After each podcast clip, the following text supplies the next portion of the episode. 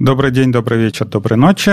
С вами снова любимые позывные вашего подкаста «Разбор полетов». И мы начинаем новый сезон. Мы все очень отдохнули после лета. Лето было интересное, скажем так. Назовем это. И снова с вами в вашей виртуальной студии Абашев Алексей. И Антон Черноусов. И Антон Черноусов. Собственно, сейчас мы живем в удивительное время, когда любой анекдот может стать явью. Согласен, согласен, есть что-то в этом буквально. И ты должен спросить, а что же это за анекдот? Ну, 515, конечно, ну. А, нет. Блин, ну подожди, вот. неужели 212? Нет, это анекдот э, про Винни-Пуха и кролика, когда Винни-Пух идет с лопатой, навстречу ему кролик, Винни-Винни, а ты откуда с лопатой идешь? Он говорит, а я пятачка хоронил. Винни-Винни, а, а что ты весь в крови?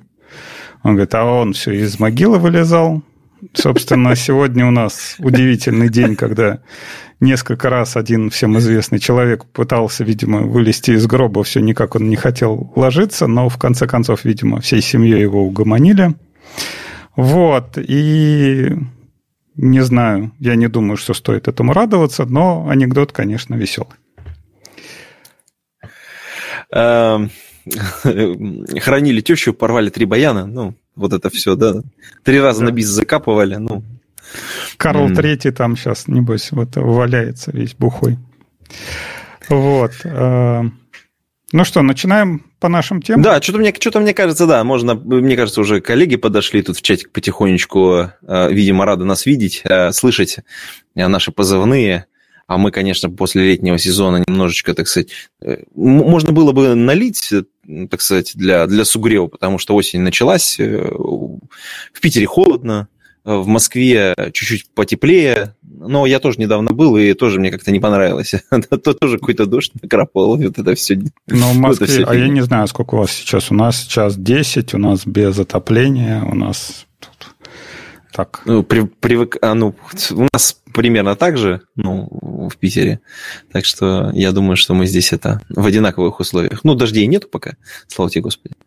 Ну, Хотя 1 сентября, кто вот, э, мы же, так сказать, в начале месяца, да, вот все, кто в Питере 1 сентября, конечно, отводили детей в школу, у кого там первый класс пошли, особенно дети, не испытали, конечно, жесткое разочарование, потому что три дня шел, шел дождь, и как бы понятно, что все линейки праздничные, вот эти банты, там, в общем, вот это все, конечно, мимо нас пролетело. Мы так только... Не, а у нас было замечательно, что весь август теплый, теплый, теплый, за 30 прям температура, все хорошо, хорошо. И знаешь, вот у меня осталось детское воспоминание.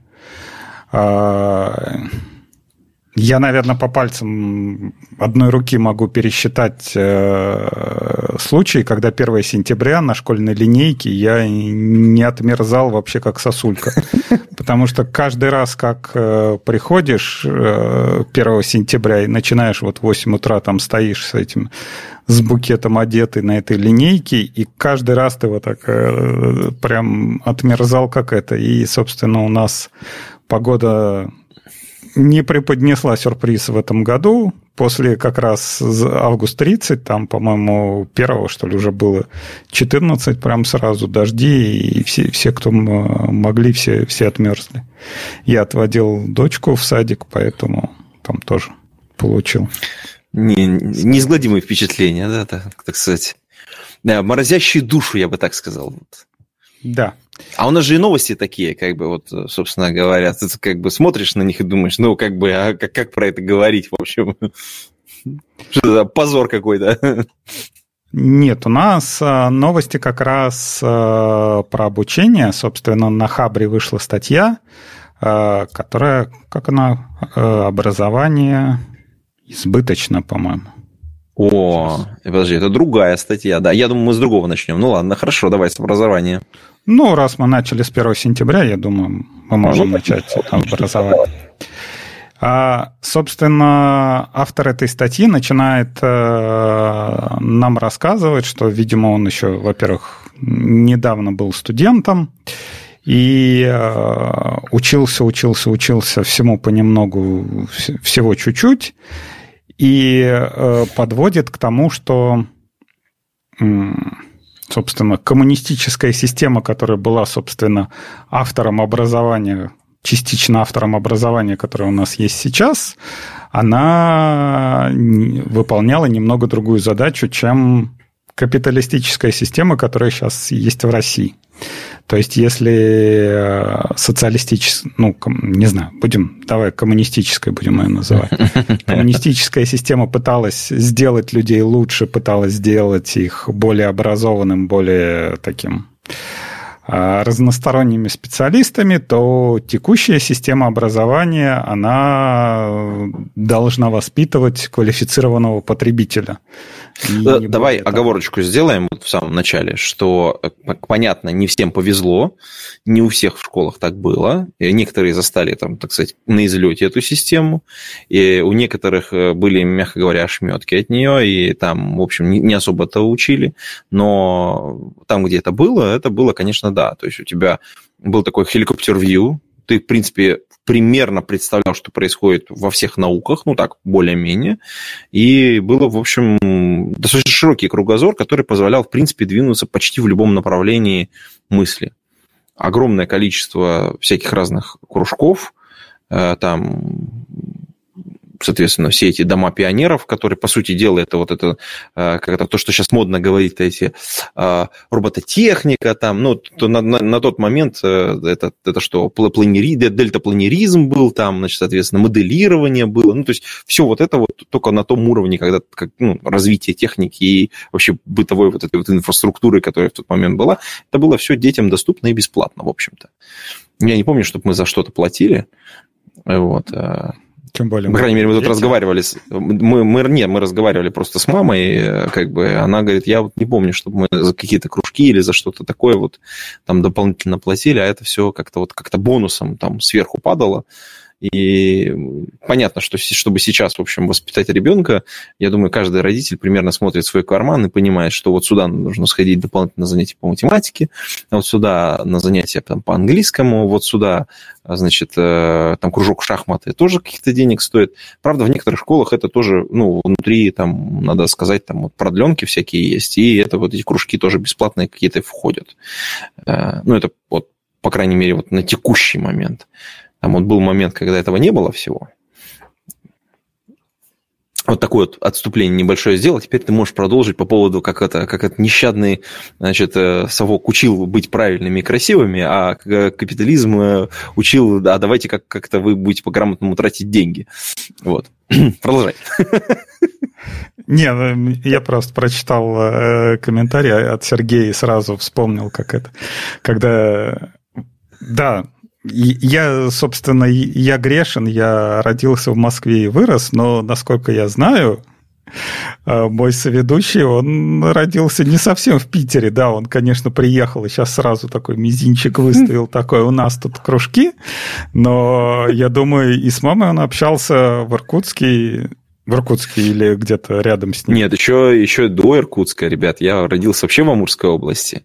А, там в Иркутске переехал только в 15 лет. То есть, как бы там школа-то была, ну, большая часть школы, она была еще, так сказать, э, там очень далеко от цивилизованных мест, я бы так сказал. Э, Поэтому, ну, по поводу музыкальной школы ничего не могу сказать. Я все-таки в музыкальную школу не ходил. Тут как бы вот есть там конкретная стоимость э, за, за музыкальную школу. Ну, не могу сказать ничего, но вот э, я ходил, я занимался тремя вещами, ну, там, столярным делом. Я занимался, э, значит, соответственно, самбо. Э, я занимался э, моделированием, э, ну, там, всяких разных вещей очень интересных. Э, вот. И все это было бесплатно. Ну, то есть мы это вспомнили просто как бы и сплакнули. Но это были, Нет. причем уже во взрослой школе, то есть это не вот не в самом начале, а вот уже когда там восьмой, девятый класс там. Нет, но сейчас... Э, окей, опять же, я буду говорить про Москву. Сейчас это тоже, в принципе, бесплатно. То есть есть всякие центры муниципальные, которые там детское творчество, и э, там разные кружки. Э, но э, вот эти вот кружки, они подразумевают, что есть помещение, они подразумевают, что есть преподаватель. Но они не подразумевают, что у вас есть э, там материалы для того, чтобы заниматься. То есть, э, допустим, какой-то Лего ну, наверное, куплено, но вот ходил сын, э, то же самое на рисование. Рисование там не подразумевается, что есть какие-то киски, кисти, холсты, краски. Это все, собственно, покупается за деньги родителей. А в музыкалку он ходил, ну, тут, опять же, надо инструмент покупать. Инструмент тоже не, не такой, не дешевый. Тогда он был, ну, серьезных денег стоил. Ну, э, понятно, домой пианино надо купить. Опять же, вот у меня супруга занималась музыкой вполне серьезно. И пианинку надо, так сказать, приобрести. Это не 5 копеек, конечно, тоже надо понимать. Вот, э, собственно, о чем мы. И вот этот вот э, система, когда идет широкий кругозор, большое количество образа... различных активностей, оно считается для капиталистической, как бы для капиталистического потребителя слишком избыточно.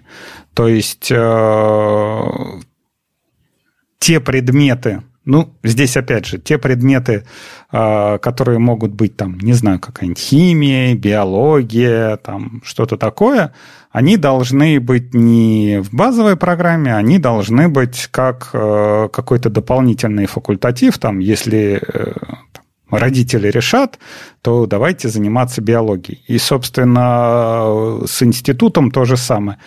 А если брать начальные курсы любого института, там и физика, и там сопромат, ну вот, и, там технические вузы, да, там физика, сопромат, химия, там много-много всего разного. Вместо того, чтобы, например, э, нам нужны бакалавры, нам нужны вот там программисты на несколько лет, вот давайте за 4 года мы натаскаем там, человека и не будем его сношать всякими там сопроматами, физикой, черчением там, и тому подобное.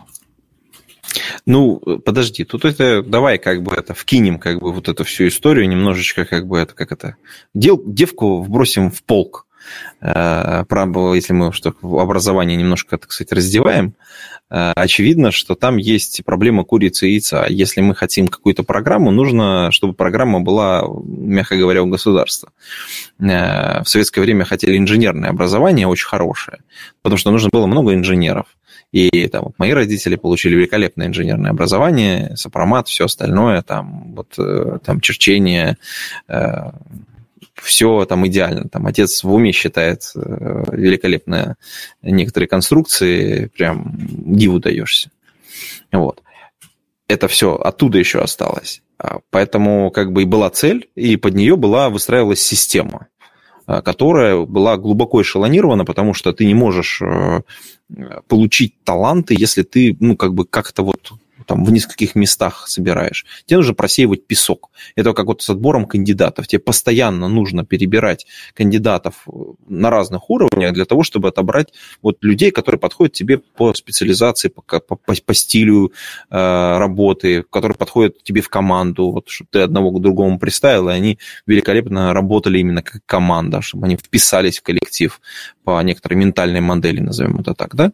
Вот, ну, так, э, грубо говоря где постоянно надо делать. Поэтому система была построена таким образом. Она была глубоко эшелонированная, были топ-вузы, были, значит, соответственно, какие-то региональные, были школы там, раннего развития, были обычные школы, ну и, соответственно, были разъезжающие, соответственно, комиссии, которые собирали таланты со всех деревень и тащили их там в спецучреждения.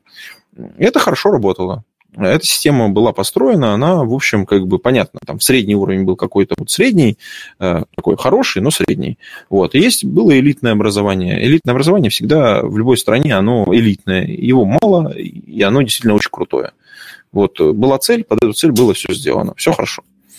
Теперь, если мы по, по, по текущую ситуацию посмотрим, а какая была цель?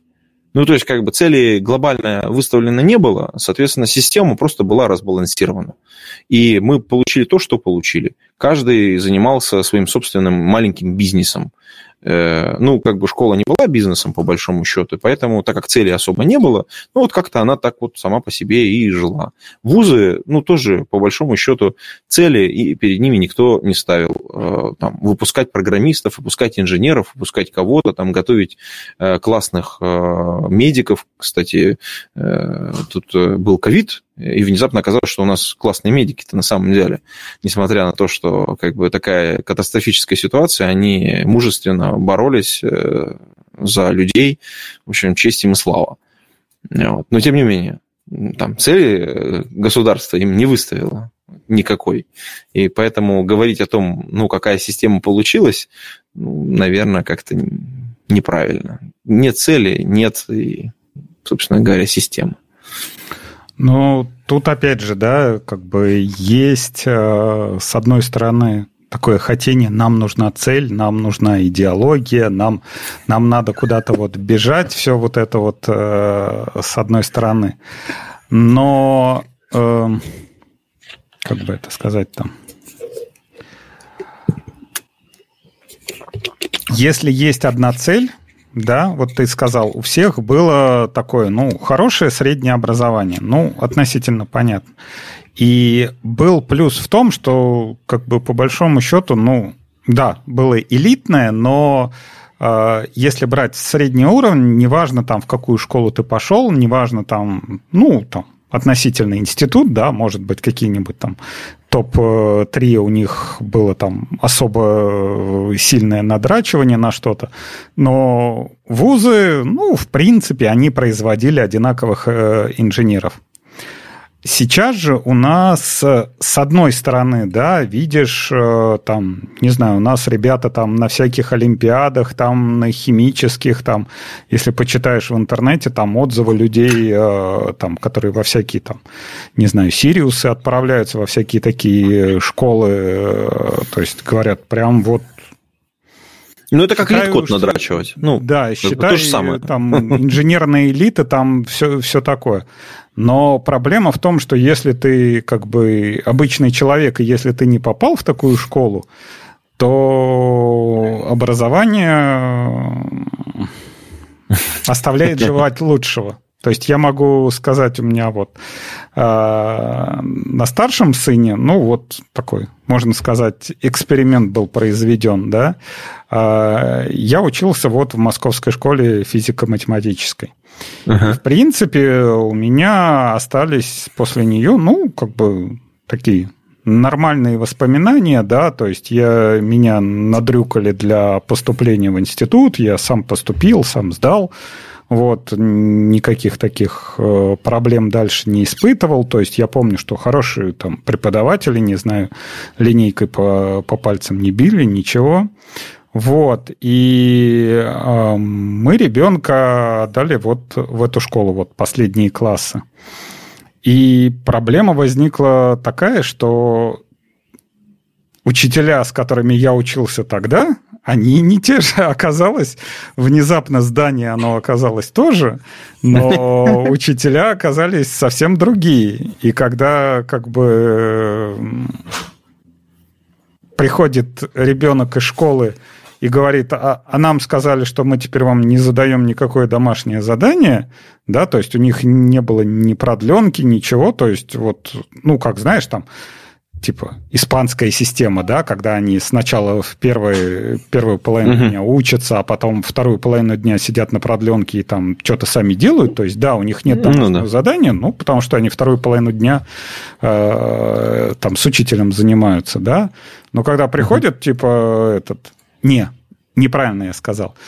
У нас не проверяют домашнее задание. То есть, вот э, как бы задают домашнее задание, ну, типа, вы сами выучите там как бы учителя говорят, О, а, а вопрос, какой... вопрос, вопрос дисциплины внезапно возникает. А типа как, ну... а как он получит э, вот этот навык делать что-то? Ну, в смысле, как бы, это же тоже интересная как бы история. Это воспитание вот этой дисциплины, которая, кстати, в жизни потом, ну и там, вот, если мы говорим про, про IT, она очень-очень важная штука. То есть, чтобы что-то делать, нужно что-то делать. А для этого нужно да, посто... но, постоянно, ну... постоянно, каждый день, ритмично, вот прям вот как вот, как вот заведенный. Вот ты встал в 7 часов, в 8 э, ты уже в школе, там, в 12 ты оттуда вышел, там, или в час, да, там, до 2 часов ты сделал все задания, потом у тебя там до прихода родителей до 5 часов у тебя есть свободное время, делать все, что хочешь, там, в 5 часов нужно с батей там поужинать и там сыграть в шахматы. Вот примерно такая история.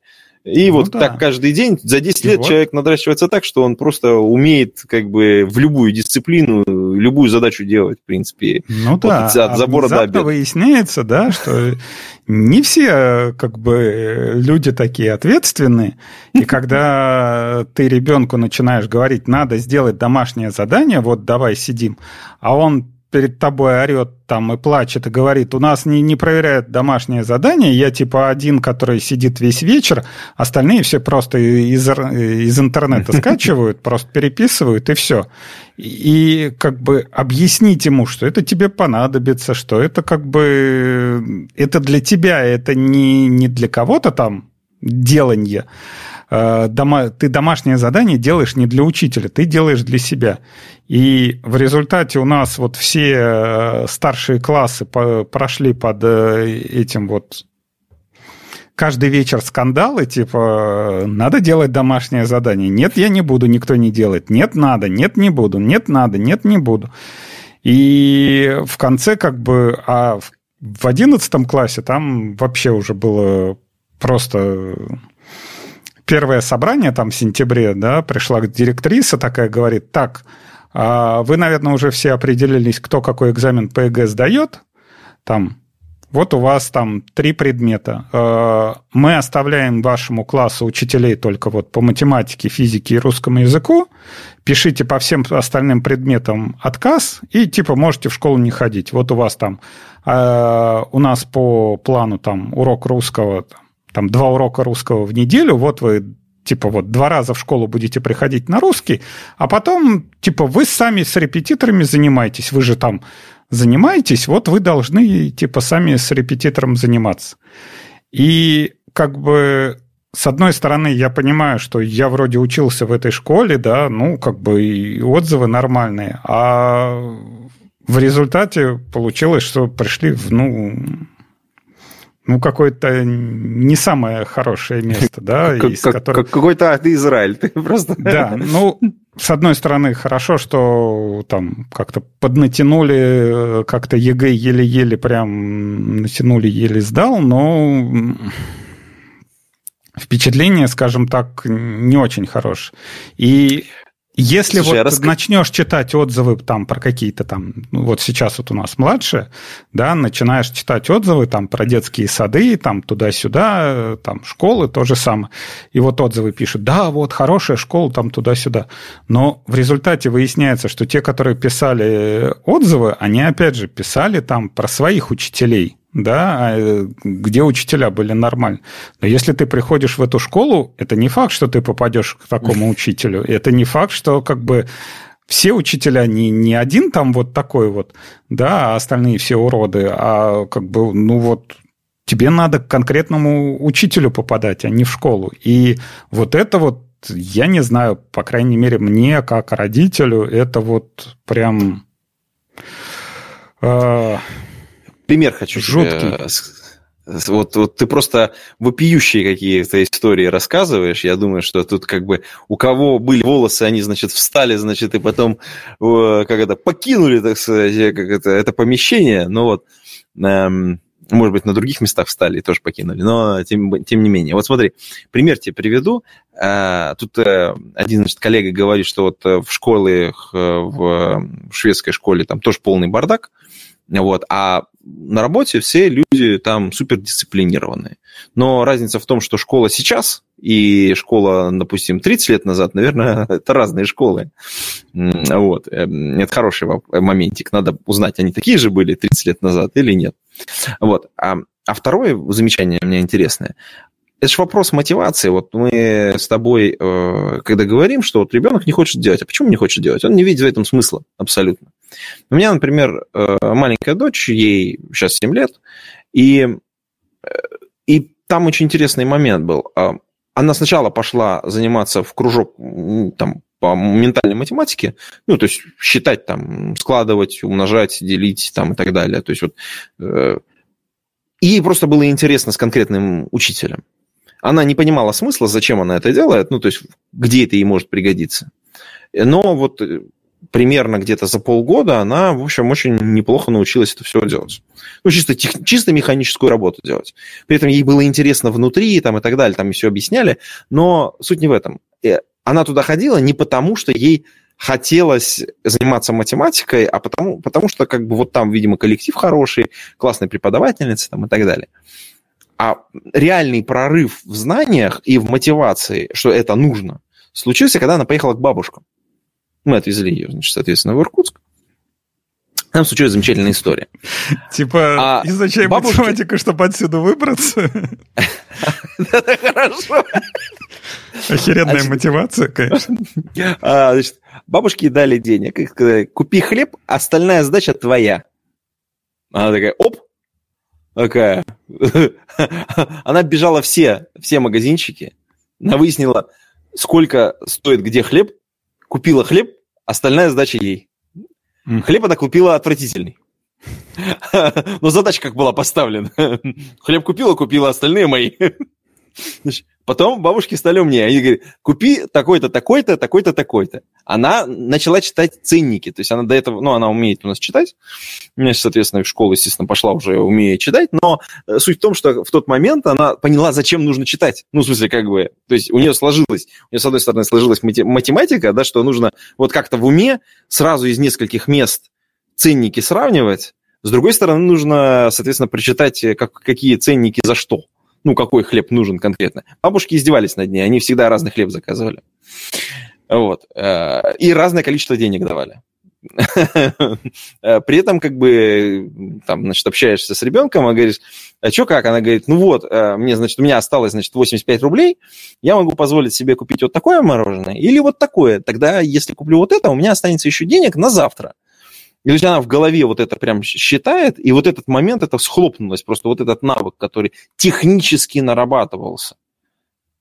Но мотивация о том, что это нужно, э, в этом есть настоящая потребность, оно случилось не в кружке, оно случилось из-за реальной технической необходимости а, как бы мы эту возможность ей бы, ну, это как бы сложно было с нашей стороны создать, просто бабушки вот так вот щелка на, на, на, за две секунды решили наш, наш вопрос с мотивацией, а зачем тебе это нужно. Сейчас ребенок прекрасно считает, вот э, с ценами ориентируется там и все остальное.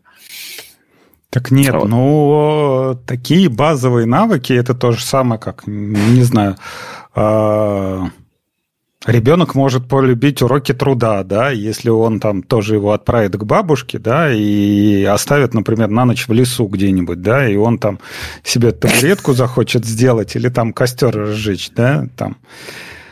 То есть э, мотивацию на такие базовые как бы вещи, ну, допустим, да, там на чтение, писание и тому подобное у нас, э, ну, наверное, младшие школы класса до шестого, ну, наверное, да, класса до шестого. То есть такой проблемы с мотивацией не было. Вот как раз вот после шестого-седьмого класса, когда вот начинается уже такая старшая школа, вот объяснить, как бы, зачем тебе все это, вот физика, химия, там, биология и тому подобное, а, уже тяжело. И, собственно, я не буду как бы корчить из себя там. Я, я такой э, ученый был, учился в институте, прям не бухал, учился в институте, все пары отсиживал. Я вот сейчас вот могу вспомнить то, что вернее, я могу сказать, что сейчас я бы с таким вот удовольствием походил бы на пары в институте, там, например, какие у нас были предметы там по по дискретной математике, там, по изготовлению печатных плат, так, я даже на сварку, вот я сейчас вот там на даче, да, там таджики что-то варят, да, у нас э, был курс там про этот, э, ну, разные сварки, там лазерная такая. Я бы сейчас бы с таким бы удовольствием сходил бы на это и послушал, посмотрел бы, э, как чего делают. Но вот тогда в 20 лет объяснить мне, что мне там что-то из этого нужно будет, что-то из этого мне интересно, и что-то из этого я как бы применю в жизни, я, я бы... Ты просто в этот... Сейчас ты просто батя уже, понимаешь? Ты батя. И поэтому тебе сварка, вот это все, а тогда... Но это вопрос мотивации. Мы же всегда постоянно на работе тоже решаем вопрос с мотивацией. А зачем мне делать эти задачи? А зачем мне изучать новый фреймворк? А зачем мне новый язык? А зачем ну, как мне бы это... читать книги даже? Да, да, да. Ну, то, то же самое абсолютно, один в один. И э, вот если мы говорим про, ну, мы сейчас говорили про образование, да, то образование же в школе не заканчивается, оно продолжается дальше. Вот если мы сейчас наших э, коллег послушаем, то есть те, кто, с кем мы работаем в коллективах, то будут очень интересные истории. То есть есть люди, которые постоянно учатся. Почему они учатся? Где, в чем источник мотивации вот этой внутренней? Из-за чего это происходит? Кто-то это делает, потому что он натренирован это делать. Ну, грубо говоря, он научен учиться, что постоянно надо это делать. Например, его научили правильно, например, читать литературу. То есть не просто там э, прочитать статью, да, сверху донизу, да, а вот э, подчеркнуть с карандашиком, выписать тезисы, написать мини-резюме, ну, чтобы осталось что-то, какой-то вот результат, артефакт того, что ты э, проработал этот текст. Ну, да, понятно. А он... на, насколько можно это научить то же самое? Нас всех в школе пичкали вот этой классической литературой. Там «Война и мир», эти четыре тома туда-сюда. И вот опять же, да, если брать сына, я могу он как бы читает э, быстро и, в принципе, много, то есть мне грех жаловаться, но э, если отмотать чуть-чуть назад, он может рассказать, про что он, э, как бы, про что книга, но он не рефлексирует то, что он прочитает.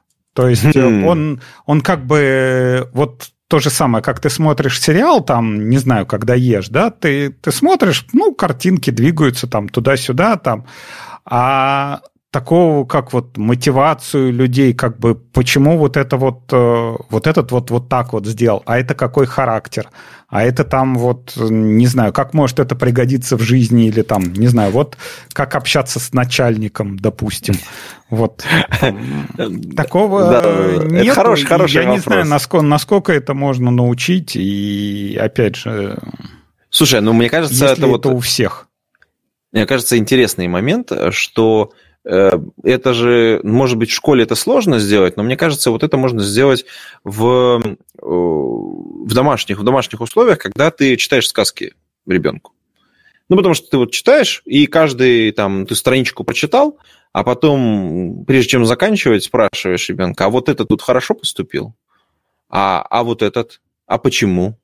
Ну, то есть, как бы, чтобы каждая вот эта страничка, она заканчивалась вот этой рефлексией а давай вместе подумаем. Ну, то есть, как бы, там, причем, ну, вот мы, мы сейчас с моей дочерью по второму кругу идем, э, читаем Терри Пратчета.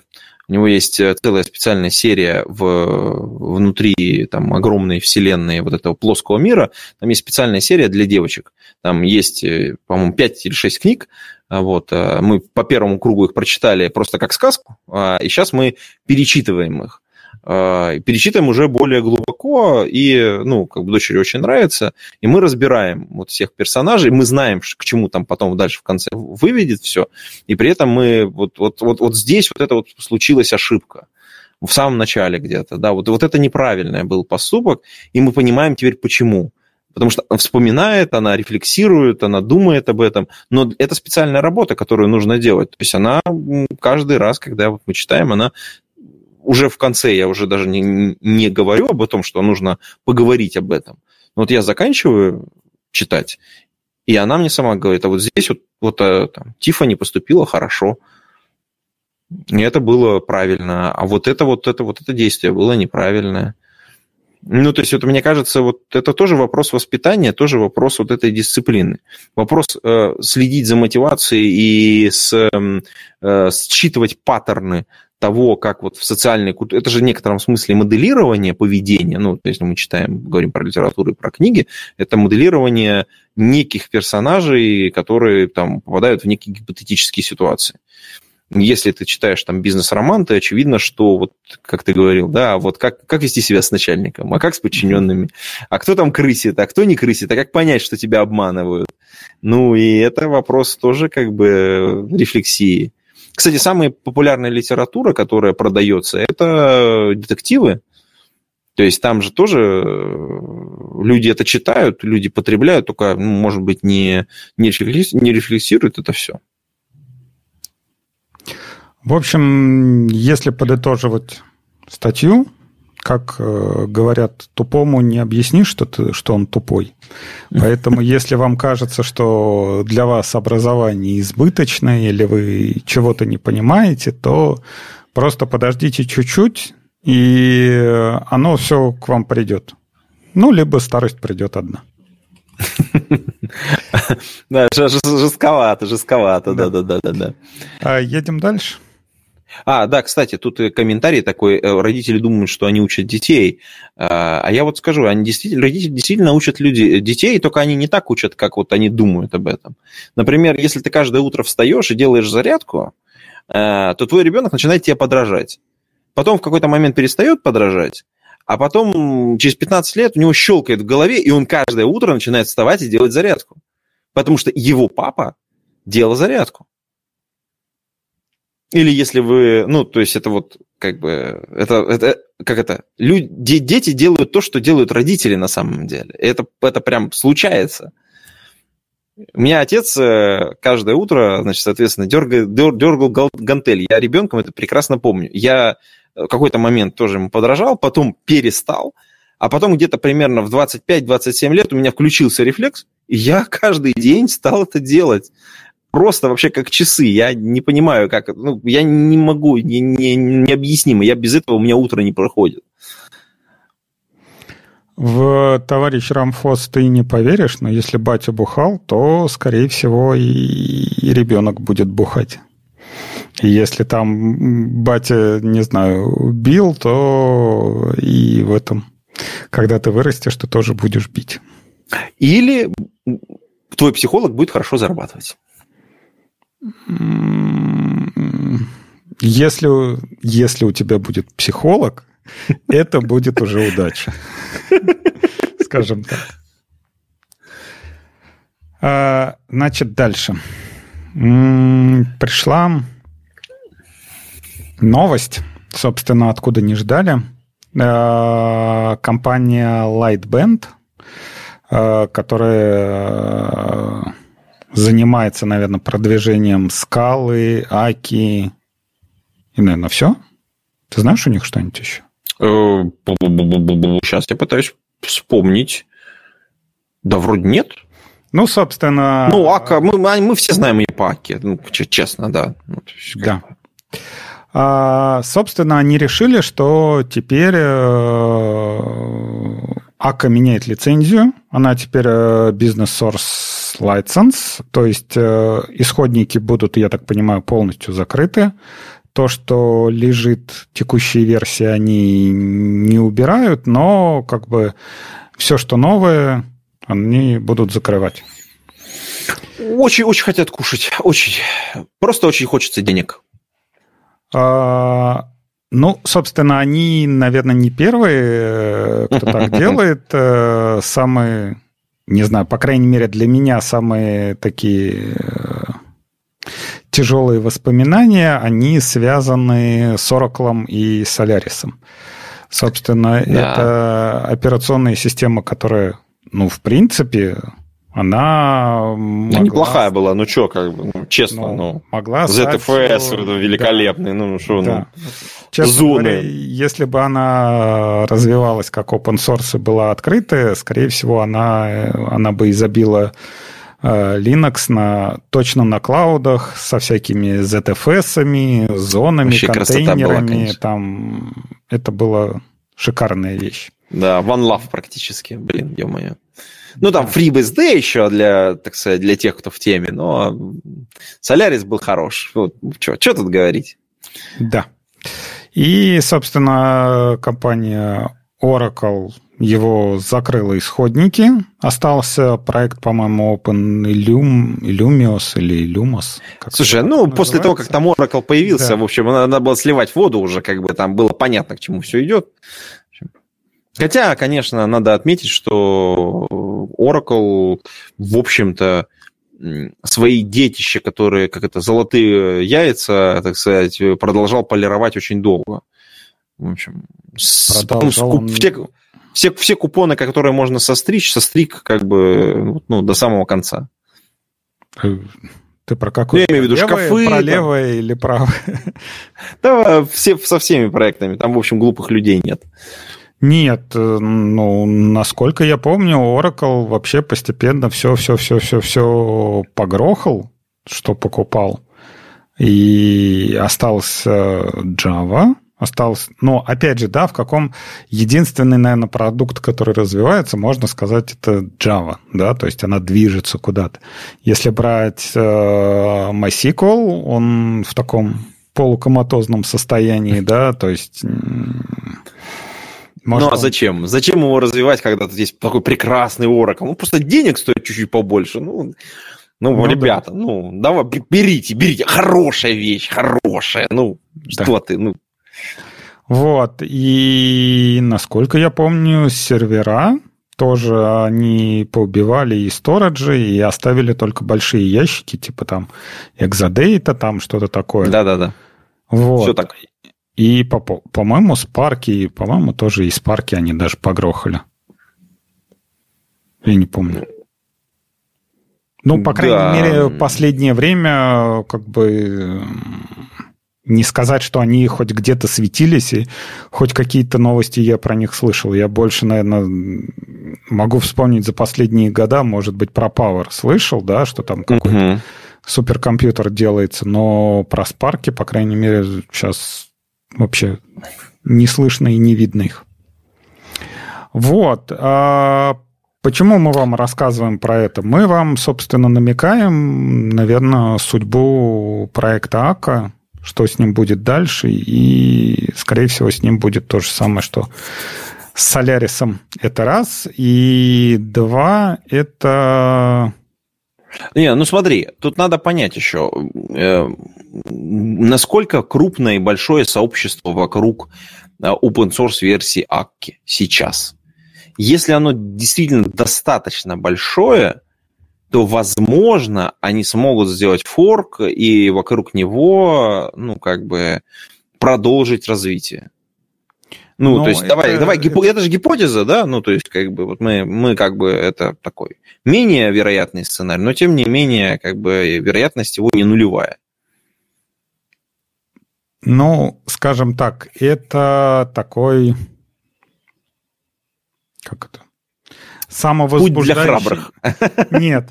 Э, это такой самовозбуждающийся процесс, то есть э, по оттоку. То есть, когда есть проект, который как-то развивается, да, там, не знаю, он двигается э, в open source и тому подобное, то появляются люди, которые видят для себя участие э, в этом проекте как какой-то вклад в комьюнити, да, то есть ты помогаешь там развивать проект, что-то для него делаешь, как-то его куда-то двигаешься, или, например, там ты хочешь сделать себе резюме, да, и посвятиться перед этой компанией, вот смотрите, я знаю там ваш продукт, вот он развивается, вот, вот как все это. А когда вот такая ситуация происходит, когда берут просто все исходники и скрывают и уходят, что как бы у людей, которые работают снаружи, собственно, а, возникает вопрос, а зачем нам тратить время на этот open source проект, когда есть разработчики, которые работают closed source, которые это все не будут вливать, скорее всего, в основную ветку. Пример хочу тебе привести. А вот помнишь, э, у Oracle, у Oracle э, был такой проект, как Hudson а, который потом стал Дженкинсом. Ну, да, как в open source его версии. Да. да, да, да. Был, форк, да, то есть как бы там же аналогичная ситуация. Там сила комьюнити оказалась такой большой, что проект продолжил существовать. И я вот намекаю на это же. То есть, если сейчас вокруг Аки... Нет, там такое... история была другая. Э, э, Хадсон его сделал японец, как-то Касуки, что-то. Сука-касука, там что-то такое не помню вообще, как его зовут, и э, он как раз, э, во-первых, развивал этот Hudson, его Oracle купил, чтобы он развивал этот э, Hudson внутри Oracle, угу. и потом, когда купил Oracle... А, нет, в Sun. Он пришел в Sun для... Он в Sun пришел, да, да, да. да. Они вместе, вместе работать с над этим Хадсоном. И когда Oracle купил, они чего-то там не договорились, и он сказал, а идите-ка вы нах, я сделаю свой форк. И, собственно, он и пошел, и, ну, скорее всего, он как главный разработчик, и, ну, скорее всего, люди, которые с ним работали над этим, он их и подтянул.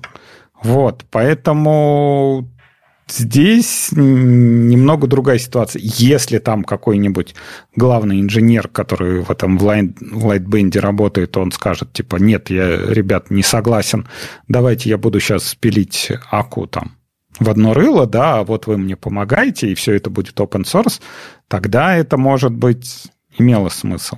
Но, честно говоря, по-моему, последний раз про Lightband мы говорили год назад, или может два, когда там вышла третья скала, которая э, обещала вообще всех забороть, которая типа решала все проблемы, все, все было замечательно, все заколосилось, и э, они зарелизили, и, собственно, с тех пор вообще я, я даже не слышал про них. Э, ни в новостях они нигде не попадали, нигде ничего. И если брать там последние, не знаю, вакансии, да, посмотреть, то как бы как часто ты видишь, что ищут людей на скалу? Я не знаю, может быть, где-то там в каком-то легасе, где-то какой-нибудь старый там финансовый. Слушай, продукт. ну у меня там специальная футболка, я не репрезентативен, и поэтому это я хочу сказать, что как бы мериться, кто какие вакансии видел. Я вокруг вижу постоянно вакансии на Java и на Go. А, как бы, а это не значит, что все вакансии на Java и на Go. Вот много вакансий на Python, оказывается, рядом. Вот. И, возможно, есть кусочек мира, где вакансий на, на скале все еще много мы просто, они просто где-то вот в своем таком маленьком мерке, э, маленьком, очень маленьком,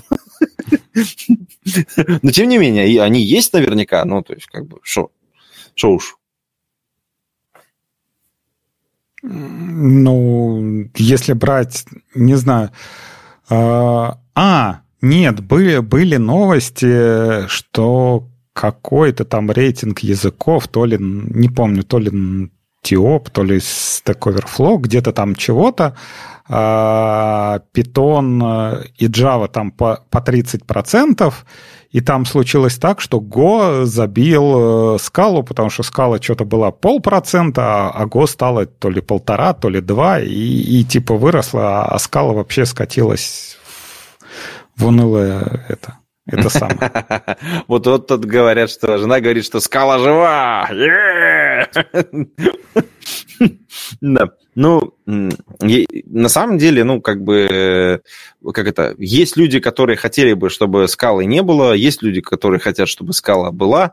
В любом случае, если мы, мы вернемся к новости, а новость нам говорит о том, что вот э, такая неприятность с Аккой происходит, вот прямо, вот прямо вот в текущем в моменте Э, наверное, ничего сверхугрожающего тем, кто пользуется АКой, не произойдет. Они будут пользоваться вот текущей версией, которая им доступна. Какие-то бизнес-заказчики, наверное, э, как, например, те же банки, вот здесь же у нас в комментах упомянуты, или там, финансовый сектор, которые про просчитывают различные риски, в этот момент, а, скорее всего, они купят лицензию для того, чтобы прям, прямо, вот прямо сейчас ничего не делать, ну, в смысле, посчитают риски различные, да, вот, как обычно это делается. А вот. А а внутри будет поставлена задачка выпилить нафиг э, дополнительные траты, потому что, например, мы тут должны заоптимизироваться. Потому что слишком дорого нам будет обходиться э, использование вот этого программного продукта ну, в долгосрочной перспективе.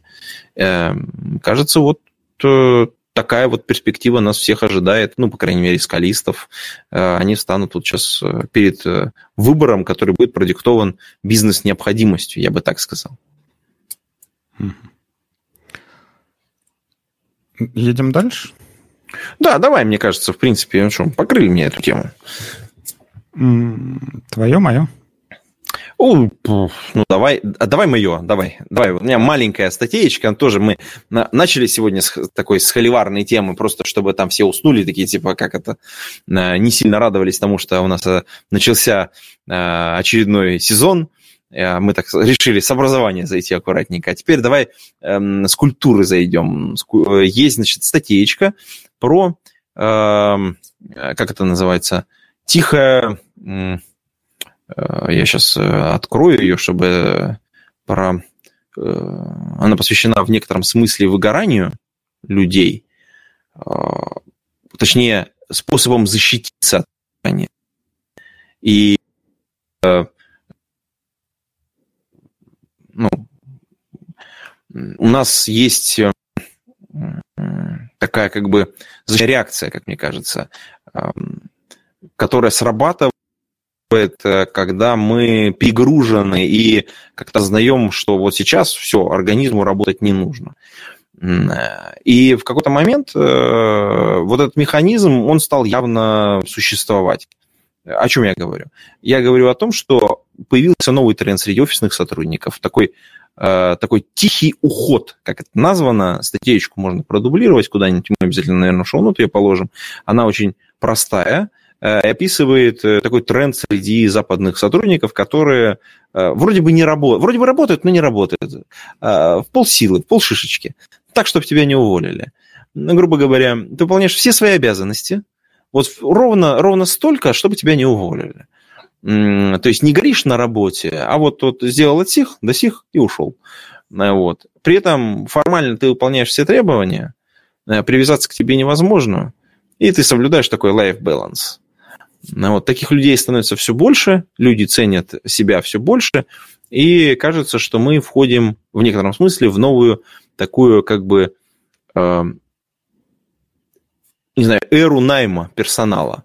Найти людей, которые будут гореть твоей темой, для которых э, работа будет не просто вот э, пришел, ушел и получил свои деньги в конверте, не в конверте, там, на карту, не на карту, неважно каким образом, может быть, в биткоинах, да, вот, а чтобы человеку прям по-настоящему нравился твой продукт по-настоящему хотелось в него вложиться. Вот вопрос э, раскрытия настоящей мотивации человека, а вот, вот это будет вопрос, э, не знаю, нового десятилетия в IT, как мне кажется. Мы к этому очень плотно подошли, э, и это будет потихонечку происходить.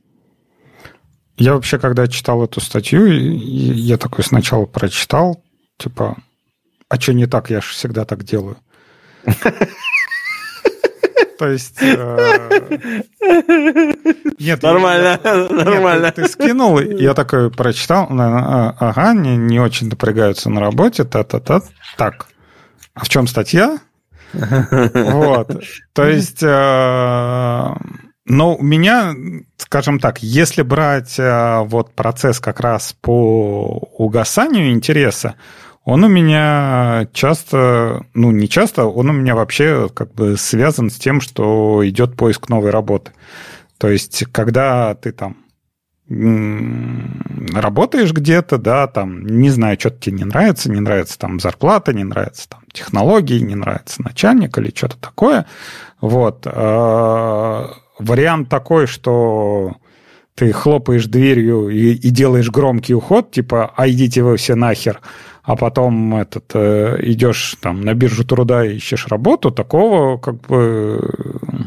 Не, ну это текущей, неправильно. Да, в текущей экономической ситуации позволить, скажем так, тяжело. Поэтому если там возникают какие-то проблемы, там что-то такое, то ты постепенно на своей работе начинаешь так сворачиваться, сворачиваться, сворачиваться, и там, не знаю, смотришь какие-то другие вакансии, ходишь там, на, ну, ходишь на собеседование, там что-то делаешь, но при этом, да, ты продолжаешь выполнять работу, которую там, которая на работе. У меня это было еще хрен знает когда, когда со всеми работами переходил, переходили на удаленку. То есть это, конечно, очень удобно, когда удаленка, то есть ты сначала там одно, в одном окне, типа, поковырял мизинчиком, такой, типа, сделал там, ну, окей, да, все, все, я пошел дальше.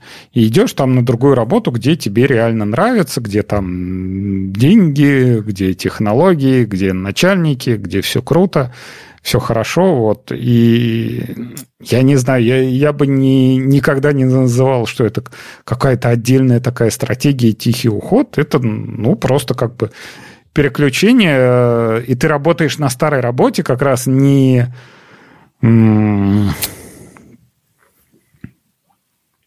Ты работаешь на старой работе до того, как тебя уволят. То есть, ну, капают там денежки, да, вот ты ковыряешь там носу, сидишь там, типа, что-то, что-то.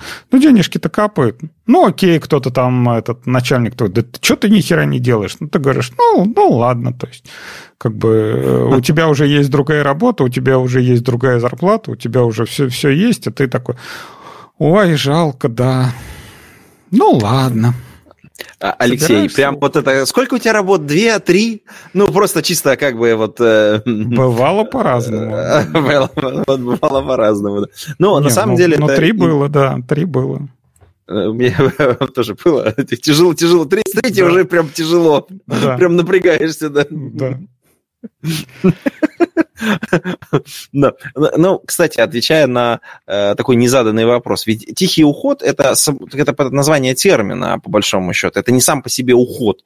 Это вот такой вот минимум обязанностей, которые ты выполняешь, которые вот, вот, вот соответствуют вроде еще ожиданиям, но вот буквально вот по самому-самому минимуму, условно говоря. Э, э, я вот там когда прочитал статью, у меня такое озарение случилось. Я, оказывается, несколько лет назад вот в одной конторе так работал. Причем несколько лет. И, ну, я такой думаю, блин, оказывается, да. Ну, просто я, была вторая работа, где вкалывал, где горел, да. где хотелось там no, ну, да. дать стране угля, так сказать, там, э, э, бери больше, кидай дальше, пока летит, отдыхай. Вот примерно такой был девиз. Но, как бы, кажется, что э, это не у всех было. Ну, и как бы объективно мы все находились, ну, большая часть, большая часть находилась в офисах, а не на удаленке, и это было сложно провернуть. А сейчас как-то стало, мне кажется, чу- чуточку попроще.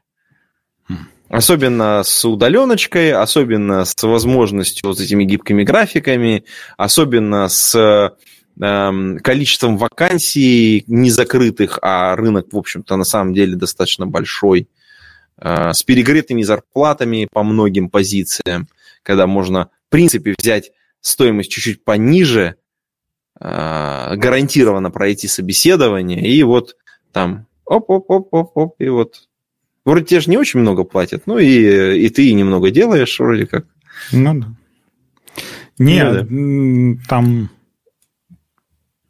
сначала я, когда, ну, то есть начал читать эту статью, я думал, это такая специфическая для России тема, то есть вот этот вот тихий уход, но и я его скорее связал, скажем так, с пониманием капитализма.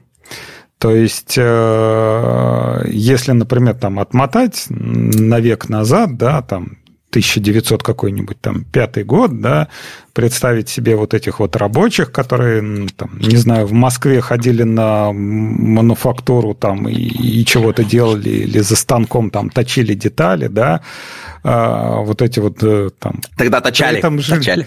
Точали, да, при этом жили в бараках. Э, сложно, честно говоря, себе представить, что они там как-то горели на работе и как-то там э, старались что-то делать. То есть они понимали, что был капиталист, да, который высасывает из них все соки, и им надо хорошо, если они там до 40 лет доживут, да, потом э, помрут, и их дети будут дальше работать, которые тоже тут сидели этот как он называется, сидели в том же бараке, да, и для вот таких вот людей, для них понятие, что ты там горишь на работе и что-то такое, как бы сложно представить.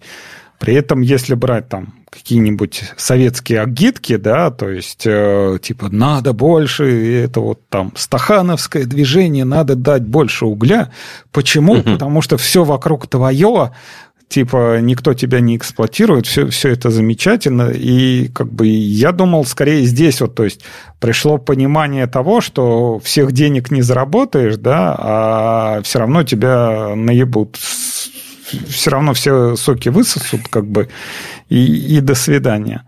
Но вот оказывается, что вот это вот и для китайцев, и для американцев, и для всех это как бы такой глобальный тренд, может быть, все устали от, э, опять же, все, все устали от капитализма, да, и э... все, все понимают, что, типа, что-то мы не туда куда-то движемся. Слушай, ну, вообще, на самом деле, возможно, всплеск вот этой всей истории, он связан с ковидом.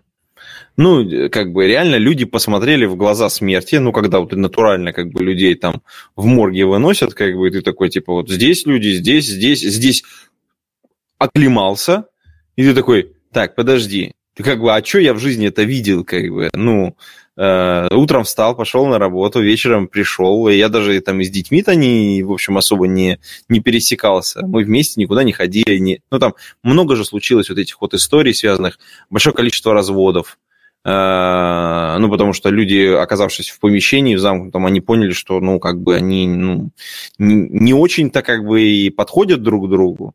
Э, осознание, что вот э, у тебя есть дети, а ты их просто не видел, какие они выросли, и ты такой, опа, а чему их учат? Ты почитал эти учебники и такой, типа, really? Ну, как бы там, типа, ну, и я вот слова подбираю, чтобы не... Как, как бы... И кажется, что это просто подтолкнуло большую массу людей вот к этому тихому уходу. А зачем? Моя же жизнь проходит, моя жизнь гораздо ценнее.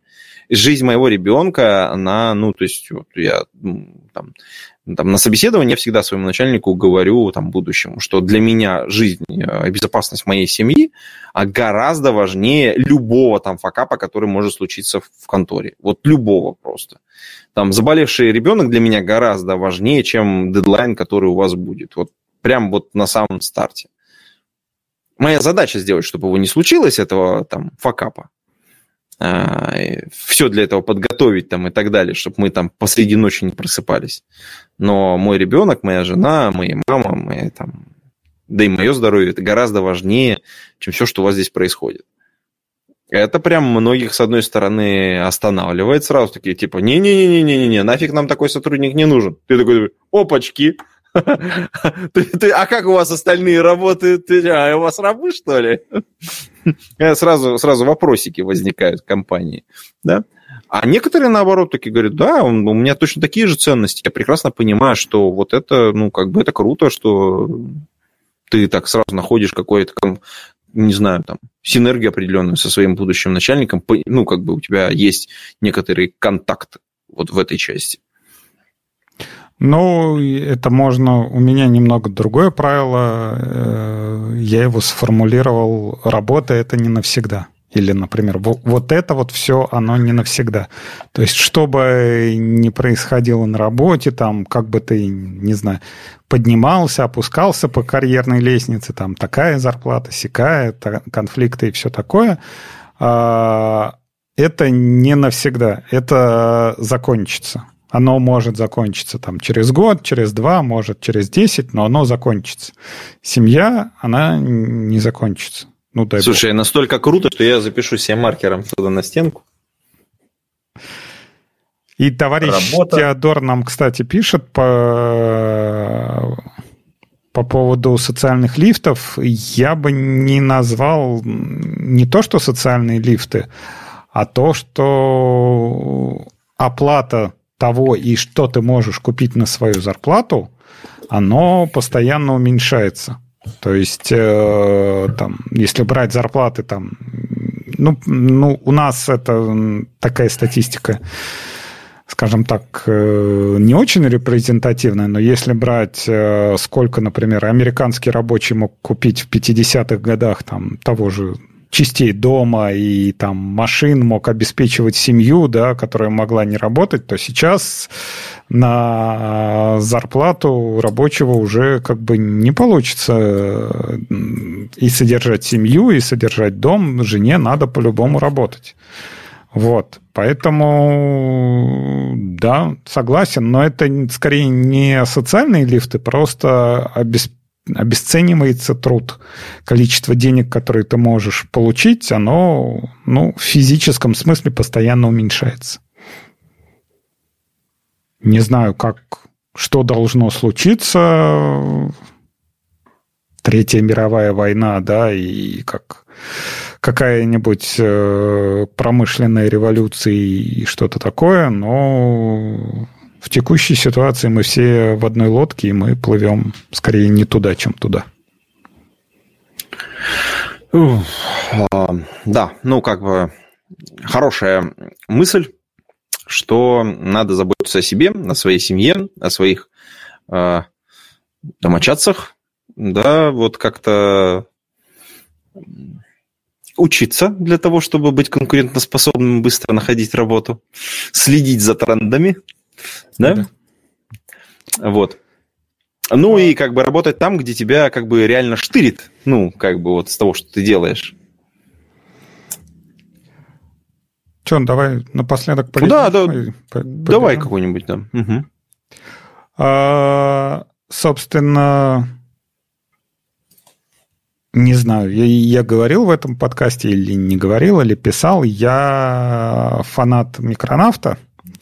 Это такой фреймворк для написания легких приложений. Угу. Как варианты есть Хелидон, э, есть Quarkus, э, но вот как-то почему-то он меня зацепил. И вот у этого микронавта вышла новая версия 3, 3.6 чего-то они сейчас там уже 3.6.2, и у них появилась классная штука, которая называется тест-ресурсы. Это тест-контейнеры, которые будут подключаться к вашему приложению э, при отсутствии заданной конфигурации. То есть, например, вот у вас есть база данных, да, и э, очень часто возникает ситуация, когда вот надо сконфигурировать в базу данных, и там в property файл надо написать там какой-нибудь URL localhost. Если uh-huh. вам надо тест, например, запустить, там вы что-нибудь тест-контейнер как-то прописываете.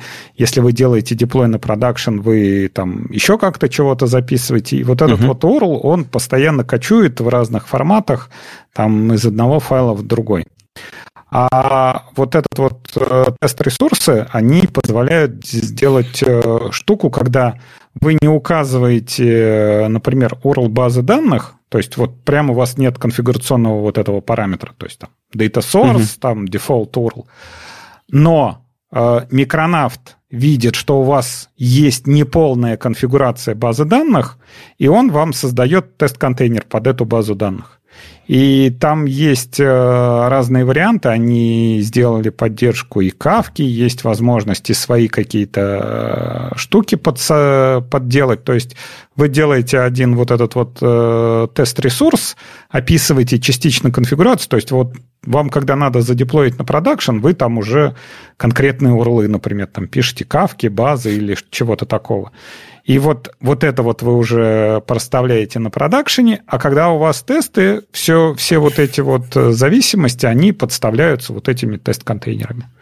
И я попробовал сделать связку. У нас э, используется Flyway, и мы сделали такую штуку, что э, база данных э, миграции Flyway выполняются внутри контейнера, и вот этот вот контейнер, который получится с внутри сохраненной схемой, он используется угу. как э, тест-контейнер. То есть в этом случае не надо, например, постоянно вот этот вот flyway пускать туда-сюда, и вот быстро загружается образ и подставляется вот куда надо. Вот. И вместе с вот этой вот э, фишкой, где тест-ресурсы подставляются базы данных, оно работает прям офигенно. То есть э, база данных э, загружается и стартует там 300 миллисекунд, уже готовая схема накачанная внутри, не, не теребится постоянно этот э, flyway. То есть он автогенерирует, по сути дела, твою схему, то есть из, из исходничков, да? Не-не, а схема уже внутри контейнера. А-а-а. То есть схема внутри контейнера накачана, вот эти вот файлики, которые, ну, как бы, ну, понятно. туда-сюда. Да, да, ты, ты Но вот этот да. вот весь контейнер тянется целиком вот внутри с этой схемой. Вот. Интересно. И еще, да, и еще такая тулза, э, она заменяет, ну, вернее, не заменяет, а расширяет э, DB-юнит. Есть такая штука для тестирования баз данных, где указывает там файлик с исходными данными, и он подключается к тесту. И, и вот эта вот штука DB Rider, она вот этот вот старый DB юнит подключает э, к пятому G-юниту. И в результате вот, вот эта вот связка, когда у тебя схема базы данных внутри контейнера, э, контейнер подсасывается через тест-ресурсы, и внутренние тестовые данные инициализируются через DB-райдер. То есть все делается там через аннотации, это там 4 аннотации. Тест выглядит прям офигенно чисто, без всяких дополнительных конфигураций. В общем, красота нечеловеческая. Не знаю, есть ли такое где-нибудь в Кваркусе там, или откуда они это дернули, но прям офигенная штука. Угу. Слушай, ну вообще выглядит как э, очень полезная фича. По большому счету, блин. Э, люди вот пишут, что хотят к себе такое. Ну, в общем, собственно говоря, логично. Как это? Это же open source, берите.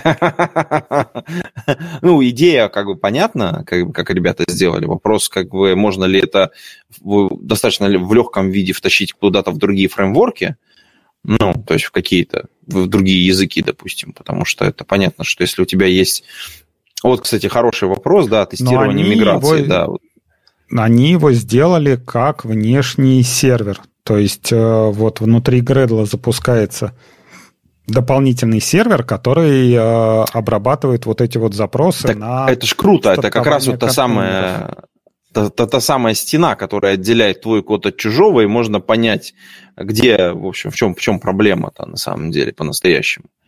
Э, вопрос вот в чем. А вот тут хороший вопрос. А как тестировать миграции схему?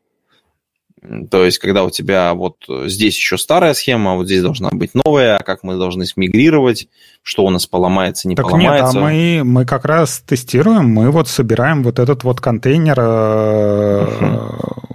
который будет использоваться всеми другими. То есть у нас смысл в том, что у нас все миграции э, включены в контейнер базы данных, но они включены не как файлы в Flyway, а они вот кон- кон- как конкретные, ну, вот как база данных, реальная Postgre-база. Там единственное, надо вынести файлы, чтобы не в волюме хранилось, а вот конкретно уже внутри контейнера. И тогда вот получается э, тестировать миграции можно прям вообще, мы тестируем и, во-первых, на разных этих э, версиях базы данных, потому что как бы контейнер собирается с разными, и угу. накатываем вот Flyway внутри этого контейнера, прям все, все работает замечательно, можно, можно все Огонь. проверить, как бы он собирается, не собирается. Так Огонь. что... Ну что, круто, крутая, крутая, крутая штука, надо брать, надо брать. Да. Отли- отличные сапоги, отличные. Собственно, я думаю, на сегодня мы закончили. Отличное начало сезона. Поговорили По-стариковски потрендели, да, вот как-то так. Это да. вот, напомнили, как это иногда бывает. Да. а... Ну что, комменты, комменты отлично, да? Комменты, как всегда, великолепны. Спасибо всем, кто пришел на эфир, мне кажется, да? Да, я не знаю, Patreon у нас жив или нет. Ну, по-моему, он даже в России заблокирован, так что уже можно не ходить туда. Поэтому будем э, выпускать подкаст на наших, на собственные средства. Так что сегодня в нашей, сегодня в нашей виртуальной студии были Антон Черноусов. Пейте кофе, пишите Java. И Абашев Алексей. Ну что, до скорой встречи. Да, до скорой встречи. С вами было хорошо. Пока. Пока-пока.